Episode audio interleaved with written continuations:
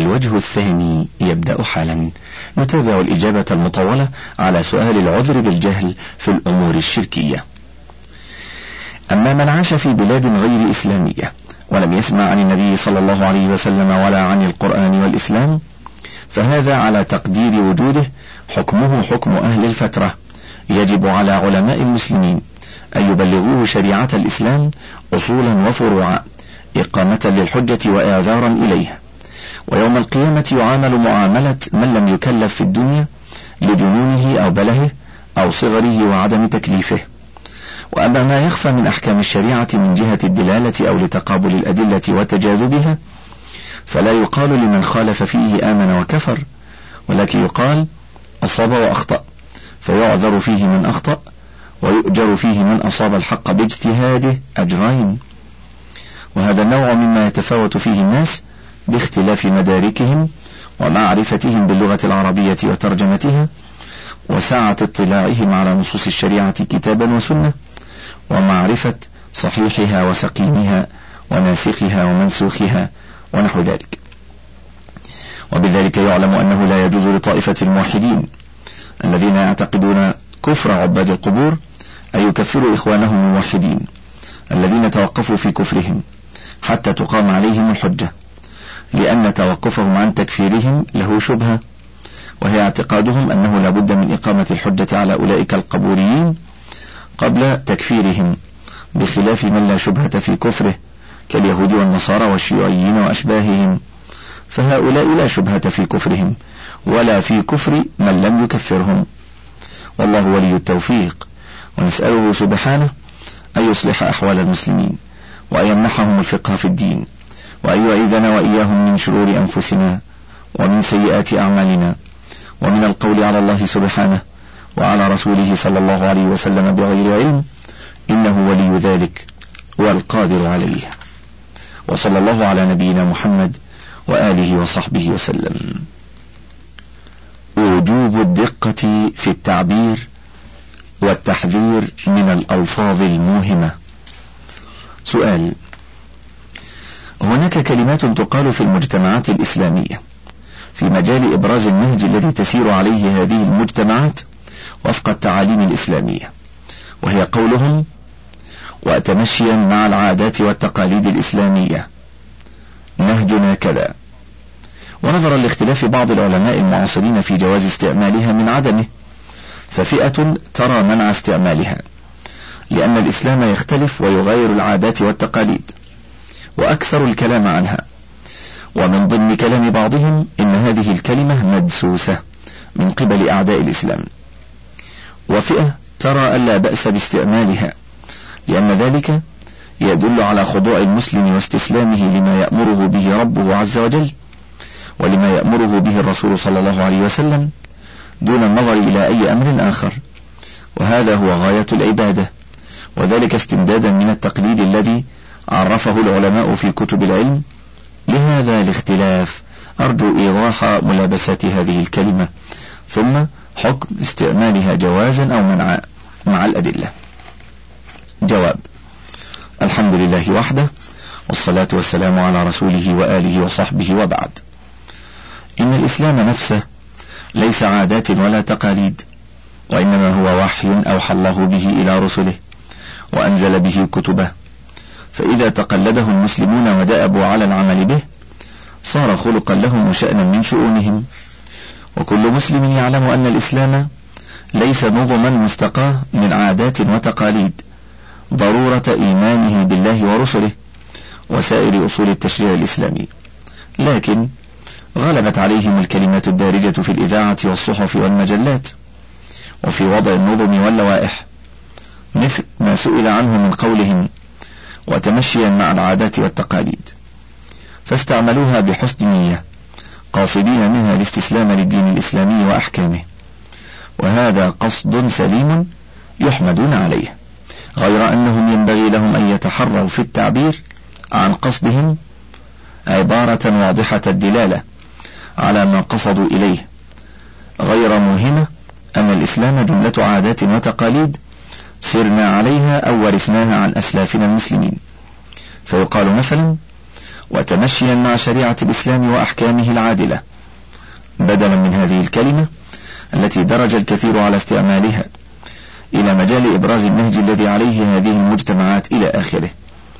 ولا يكفي المسلم حسن النية. حتى يضم إلى ذلك سلامة العبارة ووضوحها. وعلى ذلك لا ينبغي للمسلم أن يستعمل هذه العبارة وأمثالها من العبارات المهمة للخطأ باعتبار التشريع الإسلامي عادات وتقاليد ولا يعفيه حسن نيته من تبعات الألفاظ المهمة لمثل هذا الخطأ مع إمكانه أن يسلك سبيلا آخر أحفظ للسانه وأبعد عن المآخذ والإيهام. وبالله التوفيق وصلى الله على نبينا محمد وآله وصحبه وسلم. سؤال ما حكم تذنيب الخطابات والعرائض بكلمة ودمتم جواب الحمد لله وحده والصلاة والسلام على رسوله وآله وصحبه وبعد. يكره ذلك لأن الدوام لله سبحانه والمخلوق لا يدوم. وبالله التوفيق وصلى الله على نبينا محمد وآله وصحبه وسلم. سؤال. هل تجوز الجملة الموت واحد والأسباب كثيرة؟ جواب الحمد لله وحده والصلاة والسلام على رسوله وآله وصحبه وبعد. نعم يجوز التعبير بذلك ولا حرج فيه إن شاء الله. وبالله التوفيق وصلى الله على نبينا محمد وآله وصحبه وسلم. سؤال هل يجوز أن أقول للضابط في الشرطة أو القوات المسلحة حاضر يا سيدي جواب الحمد لله وحده والصلاة والسلام على رسوله وآله وصحبه وبعد. يجوز أن تقول له حاضر ولا يجوز أن تقول له يا سيدي لقول النبي صلى الله عليه وسلم لما قال له بعض الصحابة أنت سيدنا؟ قال السيد الله تبارك وتعالى. رواه أبو داود بإسناد صحيح. وبالله التوفيق وصلى الله على نبينا محمد وآله وصحبه وسلم. سؤال أنا مدرس في مدرسة ثانوية ليلية ومما قرأته في كتاب التوحيد عبارة ترددت فيها واستنكرتها فأرجو إفادتي عن مدى صحتها ومناسبتها لمقام رب العالمين. فقد ورد في كتاب التوحيد الذي ألفه محمد قطب في الصف الثاني الثانوي الصفحة الثالثة والعشرين في السطر السابع عشر العبارة. فإذا جاء الرسول من عند الله يقول يا قوم اعبدوا الله ما لكم من إله غيره وهو ما قاله كل رسول لقومه فهو في الحقيقة ينادي برد السلطان المغتصب إلى الله صاحب الحق وحده في التشريع للناس. وفي تقرير الحلال والحرام والمباح وغير المباح. وفي كتاب الصف الثالث لنفس المؤلف في الصفحة الثانية والثمانين في آخرها ثلاثة أسطر. ذكر أن معنى لا إله إلا الله رد السلطة المغتصبة التي يستعبد بها الناس إلى صاحبها الحقيقي إلى الله سبحانه وتعالى رب الجميع. وقد أمسكت عنها فلم أصفها بجواز أو عدمه. فأرجو إفادتي. جواب الحمد لله وحده والصلاة والسلام على رسوله وآله وصحبه وبعد. لا نعلم بأسا فيما ذكرته من حيث المعنى ولكن الأسلوب فيه سوء أدب مع الله لأنه سبحانه لا يستطيع أحد أن يقهره على أخذ حقه بل هو القاهر فوق عباده. ولكن المشرك والحاكم بغير ما أنزل الله قد اعتديا على حق الله وحكمه وخالفا شرعه. وبالله التوفيق وصلى الله على نبينا محمد وآله وصحبه وسلم. سؤال سمعت بعض الكلمات التي يرددها بعض الناس. فأريد أن أعرف ما هو موقف الإسلام من هذه الكلمات. على سبيل المثال عندما يتوفى شخص معين يقول بعض الناس المرحوم فلان. وإذا كان ذا منصب كبير قالوا المغفور له فلان. فهل هم اطلعوا على اللوح المحفوظ وعرفوا أن فلانا مغفور له وفلانا مرحوم؟ لذا كان من الواجب على التساؤل حول هذه النقطة. وقد قال تعالى في كتابه العزيز وإذ أخذ الله ميثاق الذين أوتوا الكتاب لتبيننه للناس ولا تكتمونه. أفتوني. جواب الحمد لله وحده والصلاة والسلام على رسوله وآله وصحبه وبعد. ثبوت مغفرة الله لشخص أو رحمته سبحانه إياه بعد موته من الأمور الغيبية التي لا يعلمها إلا الله تعالى. ثم من أعلمه الله بذلك من ملائكته ورسله وأنبيائه. فإخبار شخص غير هؤلاء عن ميت بأن الله قد غفر له أو رحمه لا يجوز إلا من ورد فيه نص عن المعصوم صلى الله عليه وسلم. وبدون ذلك يكون رجما بالغيب. وقد قال الله تعالى قل لا يعلم من في السماوات والأرض الغيب إلا الله وقال عالم الغيب فلا يظهر على غيبه أحدا إلا من ارتضى من رسول ولكن يرجى للمسلم المغفرة والرحمة ودخول الجنة. فضلا من الله ورحمة. ويدعى له بالمغفرة والرحمة بدلا من الإخبار عنه بأنه مرحوم مغفور له. قال الله تعالى إن الله لا يغفر أن يشرك به ويغفر ما دون ذلك لمن يشاء. وفي صحيح البخاري عن خارجة بن زيد بن ثابت أن أم العلاء امرأة من الأنصار قد بايعت النبي صلى الله عليه وسلم. أخبرته أنه اقتسم المهاجرون قرعة. فطار لنا عثمان بن مضعون. فأنزلناه في بيوتنا. فوجع وجعه الذي توفي فيه. فلما توفي وغسل وكفن في أثوابه دخل رسول الله صلى الله عليه وسلم فقلت رحمة الله عليك أبا السائب فشهادتي عليك لقد أكرمك الله. فقال رسول الله صلى الله عليه وسلم وما يدريك أن الله أكرمه. فقلت بأبي أنت يا رسول الله فمن يكرمه الله؟ فقال أما هو فقد جاءه اليقين والله إني لأرجو له الخير والله ما أدري وأنا رسول الله ما يفعل بي. قالت فوالله لا أزكي أحدا بعد أبدا. وقوله صلى الله عليه وسلم والله ما أدري وأنا رسول الله ما يفعل بي هذا كان قبل أن ينزل قول الله تعالى إنا فتحنا لك فتحا مبينا ليغفر لك الله ما تقدم من ذنبك وما تأخر الآية. وقبل أن يعلمه سبحانه أنه من أهل الجنة. وبالله التوفيق وصلى الله على نبينا محمد وآله وصحبه وسلم. سؤال.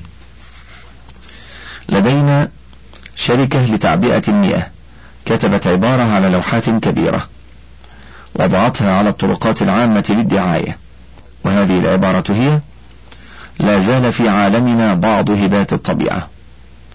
وبجانبها منظر لتدفق الماء من مكان ما. ولقد ذكرتهم أن هذه العبارة لا تصح شرعا حيث إن الذي وهبنا الماء هو الله تبارك وتعالى وحده وليست الطبيعة كما يقول الشيوعيون قاتلهم الله. أو ما هي الطبيعة التي تدعون أن لها إرادة وهي التي تهب الماء وغيره. ولكنهم ردوا علي أن هذه العبارة على طريق المجاز. كقول أحدهم بنى الأمير البلدة. فما حكم الشرع في هذه العبارة؟ أرجو تبين ذلك مشكورين. حيث إن الناس يقرؤونها ليلا ونهارا وربما اعتقد بعضهم بصحتها. وهذا خطر على عقيدتهم. أسأل الله عز وجل أن يرد المسلمين إلى دينهم وأن يعتقدوا العقيدة الصحيحة التي لا لبس فيها ولا شك. جواب الحمد لله وحده والصلاة والسلام على رسوله وآله وصحبه وبعد. لا يجوز أن يقال ولا أن يكتب لا زال في عالمنا بعض هبات الطبيعة. ولو ادعى في ذلك أنه مجاز لأن فيه تلبيسا على الناس وإيناسا للقلوب بما عليه أهل الإلحاد. إذ لا يزال كثير من الكفرة ينكر الرب ويسند أحاديث الخير والشر إلى غير الله حقيقة. فينبغي للمسلم أن يصون لسانه وقلمه عن مثل هذه العبارات صيانة لنفسه عن مشاركة أهل الإلحاد في إسناد إحداث الخير والشر إلى غير الله حقيقة.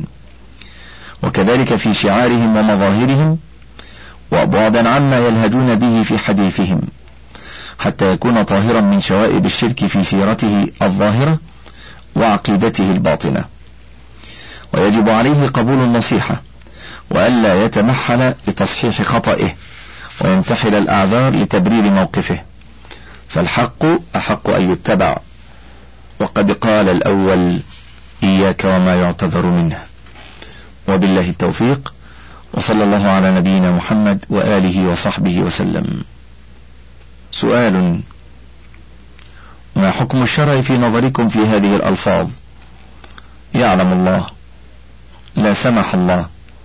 لا قدر الله. إرادة الله. الله ورسوله أعلم. جواب الحمد لله وحده والصلاة والسلام على رسوله وآله وصحبه وبعد. قوله يعلم الله لا بأس بذلك إذا كان صادقا. وقوله لا سمح الله لا قدر الله لا بأس بذلك إذا كان المراد بذلك طلب العافية مما يضره. وقوله إرادة الله إذا أراد بذلك أن ما أصابه من مرض وفقر ونحو ذلك هو من قدر الله وإرادته الكونية فلا بأس. وقوله الله ورسوله أعلم يجوز في حياة الرسول صلى الله عليه وسلم. أما بعد وفاته فيقول الله أعلم لأن الرسول صلى الله عليه وسلم بعد وفاته لا يعلم ما يحدث بعد هذه الوفاة. وبالله التوفيق وصلى الله على نبينا محمد وآله وصحبه وسلم. حفظ الجوارح مما يشينها. سؤال. العين والفم أيهما أشد ذنبا من الآخر؟ جواب الحمد لله وحده والصلاة والسلام على رسوله وآله وصحبه وبعد. قد يكون ما يفعله الإنسان بفمه أشد نكرا وإثما مما يفعله بعينه فقد يصدر منه الشرك الذي هو أكبر ذنب عصي الله به. والقول على الله بغير علم وغير ذلك من كبائر اللسان المعروفة. وقد صح عن رسول الله صلى الله عليه وسلم أنه قال أكثر ما يدخل الناس النار الأجوفان الفرج والفم وبذلك يعلم أن الفم أخطر من العين. وبالله التوفيق وصلى الله على نبينا محمد وآله وصحبه وسلم. لا يعلم الغيب إلا الله. سؤال. هل النبي صلى الله عليه وسلم حاضر وناظر؟ أي يعلم الغيب؟ فالحاضر عنده والغائب سواء؟ جواب. الحمد لله وحده والصلاة والسلام على رسوله وآله وصحبه وبعد. الأصل في الأمور الغيبية اختصاص الله بعلمها. قال الله تعالى وعنده مفاتح الغيب لا يعلمها إلا هو ويعلم ما في البر والبحر وما تسقط من ورقة إلا يعلمها ولا حبة في ظلمات الأرض ولا رطب ولا يابس إلا في كتاب مبين. الآية التاسعة والخمسون سورة الأنعام. وقال تعالى قل لا يعلم من في السماوات والأرض الغيب إلا الله وما يشعرون أيان يبعثون. الآية الخامسة والستون سورة النمل. لكن الله تعالى يطلع من ارتضى من رسله على شيء من الغيب. قال الله تعالى عالم الغيب فلا يظهر على غيبه أحدا. إلا من ارتضى من رسول فإنه يسلك من بين يديه ومن خلفه رصدا. وقال تعالى قل ما كنت بدعا من الرسل وما أدري ما يفعل بي ولا بكم إن أتبع إلا ما يوحى إلي وما أنا إلا نذير مبين. من سورة الأحقاف. وثبت في حديث طويل من طريق أم العلاء أنها قالت لما توفي عثمان بن مضعون أدرجناه في أثوابه فدخل علينا رسول الله صلى الله عليه وسلم فقلت رحمة الله عليك أبا السائب. شهادتي عليك لقد أكرمك الله عز وجل. فقال رسول الله صلى الله عليه وسلم وما يدريك أن الله أكرمه؟ فقلت لا أدري بأبي أنت وأمي. فقال رسول الله صلى الله عليه وسلم أما هو فقد جاءه اليقين من ربه وإني لأرجو له الخير. والله ما أدري وأنا رسول الله ما يفعل بي. قلت والله لا أزكي بعده أحدا أبدا. رواه أحمد وأخرجه البخاري في كتاب الجنائز من صحيحه. وفي رواية له ما أدري وأنا رسول الله ما يفعل به. وقد ثبت في أحاديث كثيرة أن النبي صلى الله عليه وسلم قد أعلمه الله سبحانه وتعالى بعواقب بعض أصحابه فبشرهم بالجنة. وفي حديث عمر بن الخطاب رضي الله عنه عن عند البخاري ومسلم أن جبريل سأل النبي صلى الله عليه وسلم عن الساعة فقال ما المسؤول عنها بأعلم من السائل؟ ثم لم يزد على أن أخبره بأماراتها فدل على أنه علم الغيب مما أعلم الله به رسوله فقط دون ما سواه من المغيبات في هذه النقطة وأخبر به عند الحاجة. سؤال أقسام الغيب. هل كان النبي صلى الله عليه وسلم يعلم الغيب؟ وهل كان علمه له كليا أو جزئيا؟ جواب من الغيب ما استأثر الله بعلمه فلم يطلع عليه ملكا مقربا ولا نبيا مرسلا كتحديد الوقت الذي يقوم فيه الخلق لله رب العالمين للحساب. فإنه لا يعلم متى تقوم الساعة إلا عند الله سبحانه. قال تعالى يسألونك عن الساعة أيان مرساها قل إنما علمها عند ربي لا يجليها لوقتها إلا هو ثقلت في السماوات والأرض لا تأتيكم إلا بغتة يسألونك كأنك حفي عنها قل إنما علمها عند الله ولكن أكثر الناس لا يعلمون. سورة الأعراف. وقال تعالى يسألك الناس عن الساعة قل إنما علمها عند الله وما يدريك لعل الساعة تكون قريبا. سورة الأحزاب. وقال تعالى يسألونك عن الساعة أيان مرساها؟ فيما أنت من ذكراها؟ إلى ربك منتهاها. إنما أنت منذر من يخشاها. سورة النازعات. وروى البخاري ومسلم في صحيحيهما الحديث الطويل المشهور أن جبريل سأل رسول الله صلى الله عليه وسلم متى الساعة؟ قال ما المسؤول عنها بأعلم من السائل ثم أخبره بأماراتها. ومن الغيب ما أعلمه الله بعض عباده كالأمور المستقبلة التي أخبر بها النبي صلى الله عليه وسلم فكانت معجزة له وآية من آيات الله خص الله بها رسوله وهي داخلة في قوله تعالى عالم الغيب فلا يظهر على غيبه أحدا إلا من ارتضى من رسول. سورة الجن. وفي قوله وما كان الله ليطلعكم على الغيب ولكن الله يجتبي من رسله من يشاء. سورة آل عمران. وبهذا يتبين أن النبي صلى الله عليه وسلم لم يكن يعلم الغيب علما كليا وإنما كان يعلمه علما جزئيا في حدود ما أطلعه الله عليه. شأنه في ذلك شأن إخوانه النبيين والمقصود الإيضاح بالمثال لا الاستقصاء. وبالله التوفيق وصلى الله على نبينا محمد وآله وصحبه وسلم. سؤال في عدد مجلة العربي برقم 205 في الصفحة الخامسة والأربعين بتاريخ شهر ديسمبر سنة 75 وتسعمائة وألف ميلادية في سؤال وجواب أثبت أن الرجل هو الذي يحدد نوع الجنين فما موقف الدين من هذا؟ وهل يعلم الغيب أحد غير الله؟ جواب الحمد لله وحده والصلاة والسلام على رسوله وآله وصحبه وبعد. أولا إن الله سبحانه وتعالى هو وحده الذي يصور الحمل في الأرحام كيف يشاء فيجعله ذكرا أو أنثى كاملا أو ناقصا. إلى غير ذلك من أحوال الجنين. وليس ذلك إلى أحد سوى الله سبحانه. قال تعالى هو الذي يصوركم في الأرحام كيف يشاء. لا إله إلا هو العزيز الحكيم. وقال تعالى لله ملك السماوات والأرض يخلق ما يشاء يهب لمن يشاء إناثا ويهب لمن يشاء الذكور. أو يزوجهم ذكرانا وإناثا ويجعل من يشاء عقيما إنه عليم قدير.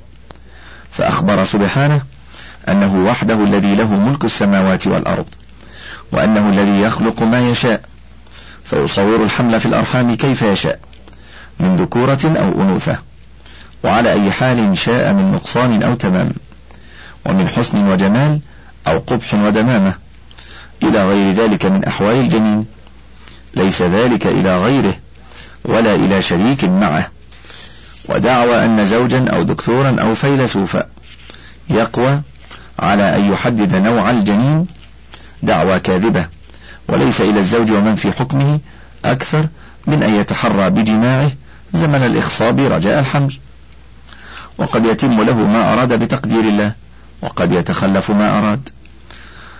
إما لنقص في السبب أو لوجود مانع من صديد أو عقم أو ابتلاء من الله لعبده. وذلك أن الأسباب لا تؤثر بنفسها وإنما تؤثر بتقدير الله أن يرتب عليها مسبباتها. والتلقيح أمر كوني ليس إلى المكلف منه أكثر من فعله بإذن الله. وأما تصريفه وتكييفه وتسخيره وتدبيره بترتيب المسببات عليه فهو إلى الله وحده. بترتيب المسببات عليه فهو إلى الله وحده لا شريك له. ومن تدبر أحوال الناس وأقوالهم وأعمالهم تبين منهم المبالغة في الدعاوى والكذب والافتراء في الأقوال والأفعال جهلا منهم وغلوا في اعتبار العلوم الحديثة وتجاوزا للحد في الاعتداد بالأسباب. ومن قدر الأمور قدرها ميز بين ما هو من اختصاص الله منها وما جعله الله إلى المخلوق بتقدير منه لذلك سبحانه. وبالله التوفيق وصلى الله على نبينا محمد وآله وصحبه وسلم. سؤال يقول الله تعالى في كتابه العزيز إن الله عنده علم الساعة وينزل الغيث ويعلم ما في الأرحام. وما تدري نفس ماذا تكسب غدا وما تدري نفس بأي أرض تموت. إن الله عليم خبير. من ضمن الآية الكريمة أن الله يقول ويعلم ما في الأرحام. لقد صار بيني وبين أحد الأصدقاء نقاش كبير حول هذه الآية.